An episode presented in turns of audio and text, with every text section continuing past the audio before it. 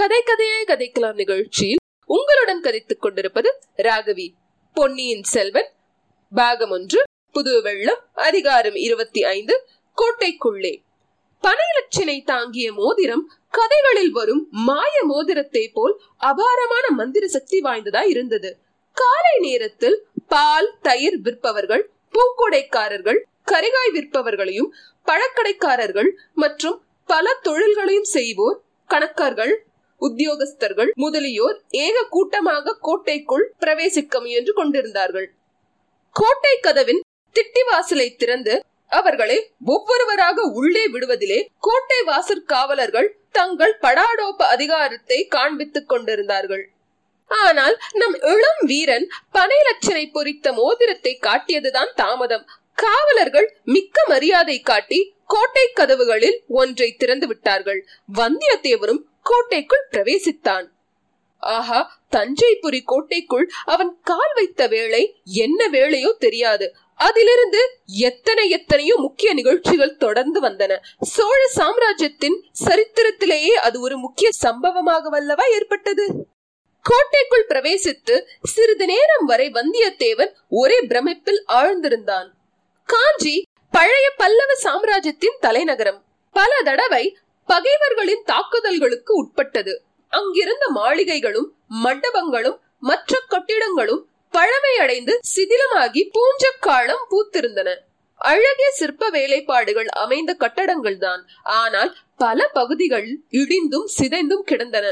ஆதித்த கரிகாலர் வந்த பிறகு புதுப்பித்து கட்டிய சில மாளிகைகள் மட்டும் பட்ட மரத்தில் ஒவ்வொரிடத்தில் தளிர்த்திருக்கும் மலர்களைப் போல் விளங்கி நகரத்தின் பாழடைந்த தோற்றத்தை மிகைப்படுத்தி காட்டின. இந்த தஞ்சையின் தோற்றமோ நேர்மாறாக இருந்தது. எல்லாம் புதிய மாளிகைகள், புதிய மண்டபங்கள். வெண் சுண்ண மாளிகைகளுக்கு மத்தியில் செம்மண்ணில் சுட்ட செங்கற்களினால் கட்டிய சிற்சில கட்டடங்கள் வைரங்களுக்கும் முத்துகளுக்கும் இடையிலே ரத்தினங்களை பதித்தது போல் ஒளி வீசி திகழ்ந்தன. ஆங்காங்கு அரண்மனை தோட்டங்களில் வளர்ந்திருந்த விருட்சங்கள் செம்மண் பூமியின் சத்தை உண்டு கொழு கொழுவென்று செழித்து ஓங்கியிருந்தன. புன்னை, தென்னை, அசோகம், அரசு, ஆல், பலா, வேம்பு முதலிய மரங்களில் அடர்ந்து தழைத்திருந்த இலைகள் மரகத பச்சையின் பல சாயல்களுடன் கண்ணுக்கு இனிமையாயும் மனத்துக்கு உற்சாகத்தையும் அளித்தன.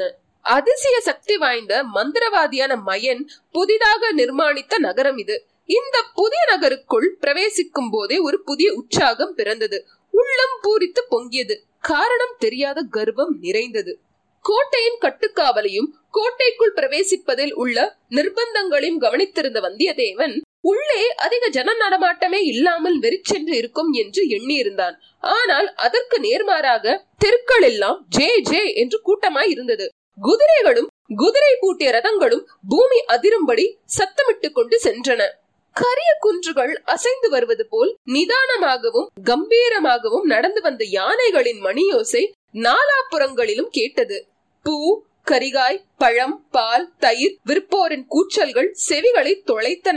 அவ்வப்போது காலத்தை அறிவிக்கும் ஆலாச்சி மணிகளின் ஓசையுடன் பேரிக்கையின் முழக்கமும் கலந்தது. இசைக்கருவிகள் எழுப்பிய இன்னிசைகளுடன் மங்கையர் பாடிய மதுர கீதங்கள் கலந்தன. எல்லாம் ஒரே திருவிழா கோலமாகவே இருந்தது. நகரம் என்றால் இதுவல்லவா நகரம். நாளுக்கு நாள் விரிந்து பறந்து வரும் ஒரு சாம்ராஜ்யத்தின் தலைநகரம் இப்படித்தான் இருக்கும் போலும். தான் இத்தகைய நகருக்கு முற்றிலும் புதியவன் என்று காட்டிக்கொள்ள வந்தியத்தேவன் விரும்பவில்லை. யாரையாவது வழி கேட்டால் தன்னை ஏற இறங்க பார்த்து, நீ இந்த ஊருக்கு புதியவனா என்று அலட்சியமாக பேசுவார்கள். அரண்மனைக்கு வழி கேட்கிறவனை வெளியூரிலிருந்து வந்த பட்டிக்காட்டான் என்று கூட நினைத்து விடுவார்கள். ஆகையால் யாரையும் வழி கேட்காமலேயே சக்கரவர்த்தியின் அரண்மனையை கண்டுபிடித்து போய்விட வேண்டும். அது அப்படியொன்று முடியாத காரியமாயிராது. எந்த பக்கம் நோக்கினாலும் மாட மாளிகைகளின் மீது மகர தோரணங்களும் கொடிகளும் தோன்றின. வேகத்துடன் வீசிய மேலக்காற்றுடன் அவை துவந்த யுத்தம் செய்து சடசட படபடவென்று சத்தம் செய்து கொண்டு பறந்தன. புலிக்கொடிகளும் பனைக்கொடிகளுமே அதிகமாக காணப்பட்டன. மற்ற எல்லா கொடிகளையும் தாழ்த்தி கொண்டு மேக மண்டலத்தை அளாவி கம்பீரமாக ஒரு பெரிய புலிக்கொடி பறந்தது. அதுவே சக்கரவர்த்தி தங்கும் அரண்மனையாக இருக்க வேண்டும் என்று வல்லவரையின் ஊகித்துக் கொண்டு அக்கொடி பறந்த திக்கை நோக்கி தான் மேலே செய்ய வேண்டிய காரியத்தை பற்றி சிந்தித்துக் கொண்டு நடந்தான். சக்கரவர்த்தியை நேரில் சந்தித்து ஓலையை கொடுப்பது முதற் காரியம். அதோடு ஆதித்த கரிகாலர் நேரில் வாய்மொழியாக தெரிவிக்க சொன்னதையும் சொல்ல வேண்டும். சின்ன பழுவேட்டரையரின் அனுமதியின்றி சக்கரவர்த்தியை பார்க்க முடியாது. அவருடைய அனுமதியை எப்படி பெறுவது? கோட்டைக்குள் பிரவேசிப்பதற்கு தெய்வம் துணை தந்தது, ஆனால் முழுதும் தெய்வம் வழிகாட்டும் என்றே இருந்துவிடலாமா? சக்கரவர்த்தியை பார்ப்பதற்கு நாமே தான் யுக்தி கண்டுபிடித்தாக வேண்டும். அது என்ன யுக்தி? வானர் குலத்தில் வழி வழியாக வந்த மூளையே, கொஞ்சம் வேலை செய், பார்க்கலாம். சிறிது உன் கற்பனா சக்தியை தட்டிவிடு. காவியம் கவிதை எழுதுவோருக்கு மட்டும் கற்பனா சக்தி தேவை என்பதில்லை. உன்னை போல் ராஜாங்க காரியங்களில் ஈடுபட்டவர்களுக்கும் கற்பனா சக்தி வேண்டும். எங்கே உன் கைவரிசையை காட்டு பார்க்கலாம். பெரிய பழுவேட்டரையர் இன்னும் கோட்டைக்கு வந்து சேரவில்லை என்பதை வந்தியத்தேவன் உறுதிப்படுத்தி கொண்டான். கோட்டை வாசலை தாண்டி உள்ளே வந்ததும் அங்கே உட்புறத்தில் நின்ற காவலன் ஒருவனிடம், ஏனப்பா, பழுவேட்டரையர் திரும்பி வந்து விட்டாரா என்று கேட்டான். யாரை கேட்கிறாய் தம்பி? சின்னவர் அரண்மனையில் தான் இருக்கிறார். அது எனக்கு தெரியாதா? நடுநாட்டுக்கு சென்றிருந்த பெரியவரை பற்றி தான் கேட்கிறேன். ஓ, பெரியவர் நடுநாட்டுக்கா சென்றிருக்கிறார்? அது எனக்கு தெரியாது. நேற்று மாலை இளையராணியின் பல்லக்கு திரும்பி வந்தது.